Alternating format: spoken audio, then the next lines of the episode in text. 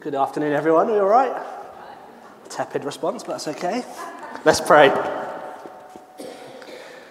Lord, thank you for your word. We pray that it would be a lamp unto our feet, that it would guide us in the things you're calling us to. Amen. We're not having communion this afternoon. Ah, oh, he say it's a shame, isn't it? Ah, oh. um, but uh, the, the thing I find um, fascinating about the way we do communion in, in the Church of England and the Anglican communion actually is we break the bread and we say we break this bread. Anyone know the next bit? Though we are many, we are one body because we all share in one bread. And the priest is then meant to put the bread together like that to signify that we're, you know, that we're scattered and we come together. Um, But I always think, actually, we should leave a bit of a gap because brokenness is a part of who we are, right? And if there's nowhere else where it's okay to acknowledge that brokenness is okay, it has to be in a place like this. That actually we're all broken, we all have stuff that goes on, uh, and we all come here with that. And, and if this isn't the place where we can come with that stuff, I'm not sure where it is. So when I preside, I always leave a little gap, and perhaps you've looked at it and thought, oh, he's just not very good at his job and he can't get the bread together again. Perhaps that's the case, but it is quite hard to get two bits of bread together, um, as you can see. But, but, I, but I always leave a gap to remind me that, that uh, brokenness is a part of who we are. And today we're exploring what it means to be a community and what it means um, to live together in dignity. When I was in my twenties, um, I developed an addiction. It's all right, you don't need to call the bishop, it's not a bad one.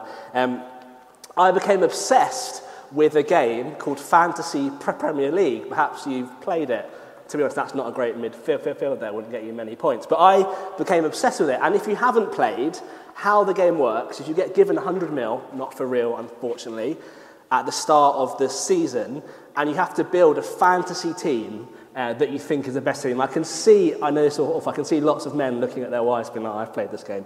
Um, and um, it's linked to what happens in real life, um, in the real game. And so, so, so you get points uh, based on what happens, on who scores goals, on tackles, that kind of stuff. And I became really, really obsessed with it. Like, like genuinely, it became an issue in my life.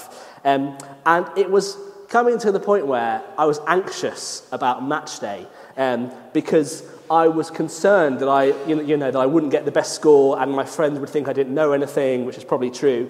Um, and as you know, I'm an Arsenal fan, and it and it came to the point where sometimes I didn't want Arsenal to do well because I would get less points. And I even wanted Tottenham to do really well because I had to put some of their players in my team. I felt dirty. It was awful. But it really, I just got to the point where I actually couldn't enjoy football anymore.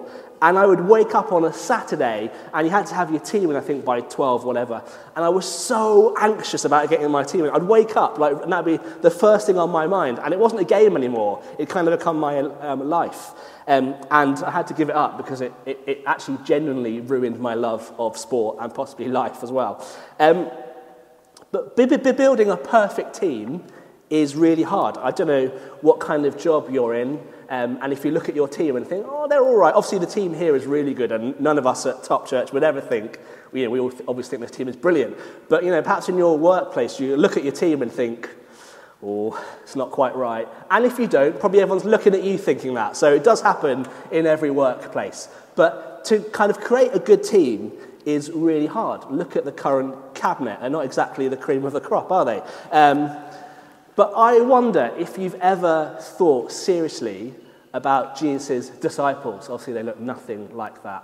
Um, and in all of the art, artwork that's been depicted for thousands of years, including some of the stuff in this church, as you can see over, over there, they always look really good and holy and like heroes of the faith.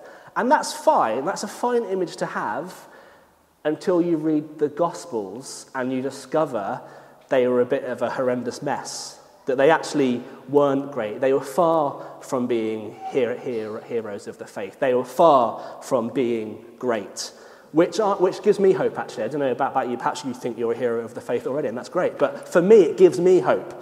You know, you've got Peter, who just couldn't keep his mouth shut. You can decide who that's like at this church, but can't keep their mouth shut. And in Christ's greatest hour of need, he ran away, even though he said he never would.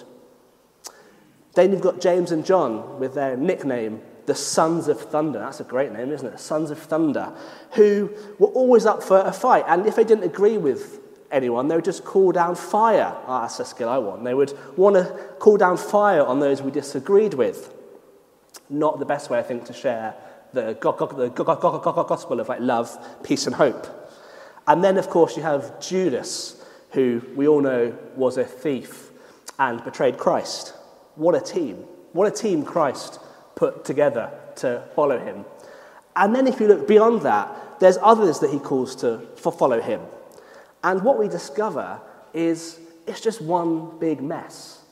He just calls those who are in utter mess, who have utter mess going on in their lives and in their hearts. And very often they're outcast by society.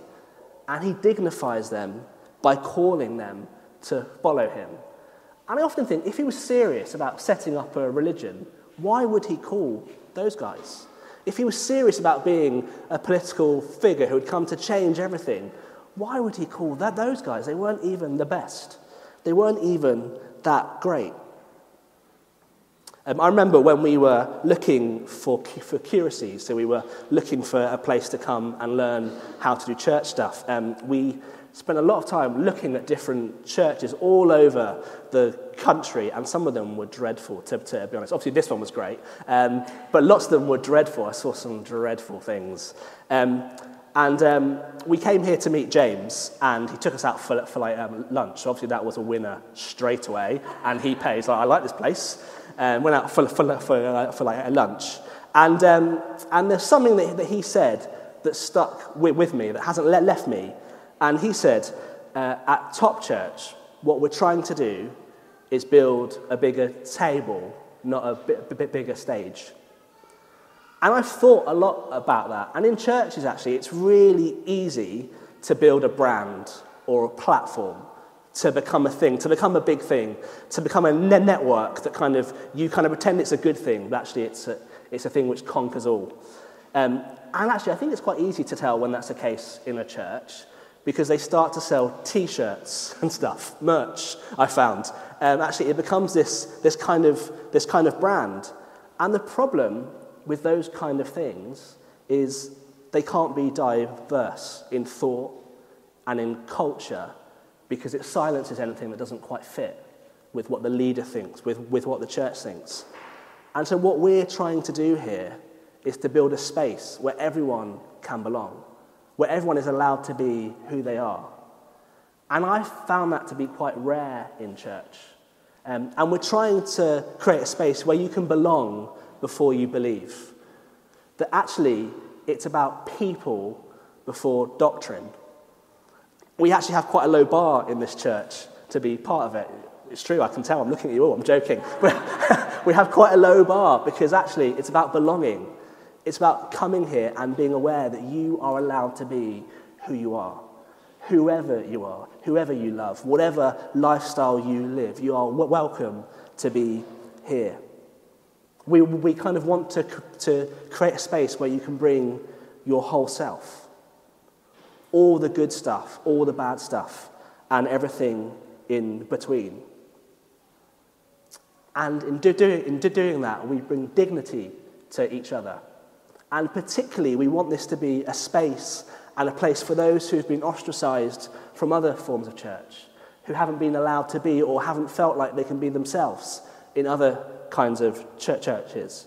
And we do that by caring for each other, by really listening to each other, being aware of each other. You know, that when things are going well, we celebrate with each other. And when things are going awfully, we can weep and comfort each other. Um, I often find that when I'm out on the street and I've got my collar on, people always ask me, what's Top Church like? And I never really know how to answer that. Like, what do they want me to say?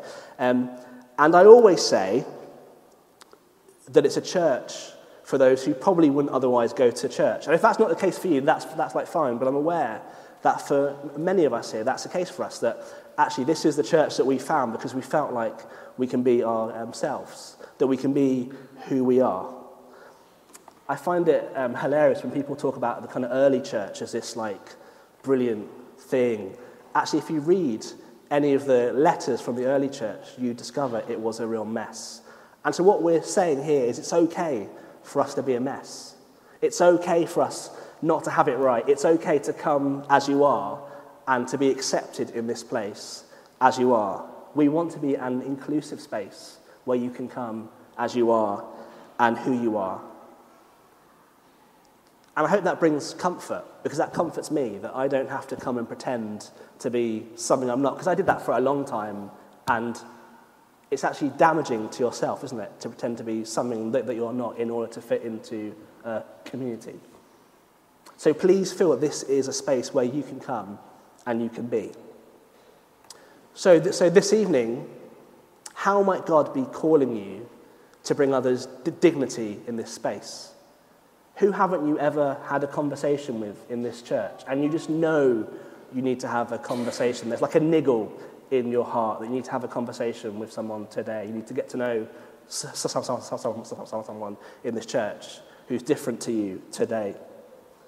Because the most transforming thing I found about church is that when I look out and I see all of you and you see me, I'm, I'm reminded that God wants my company as much as he wants yours.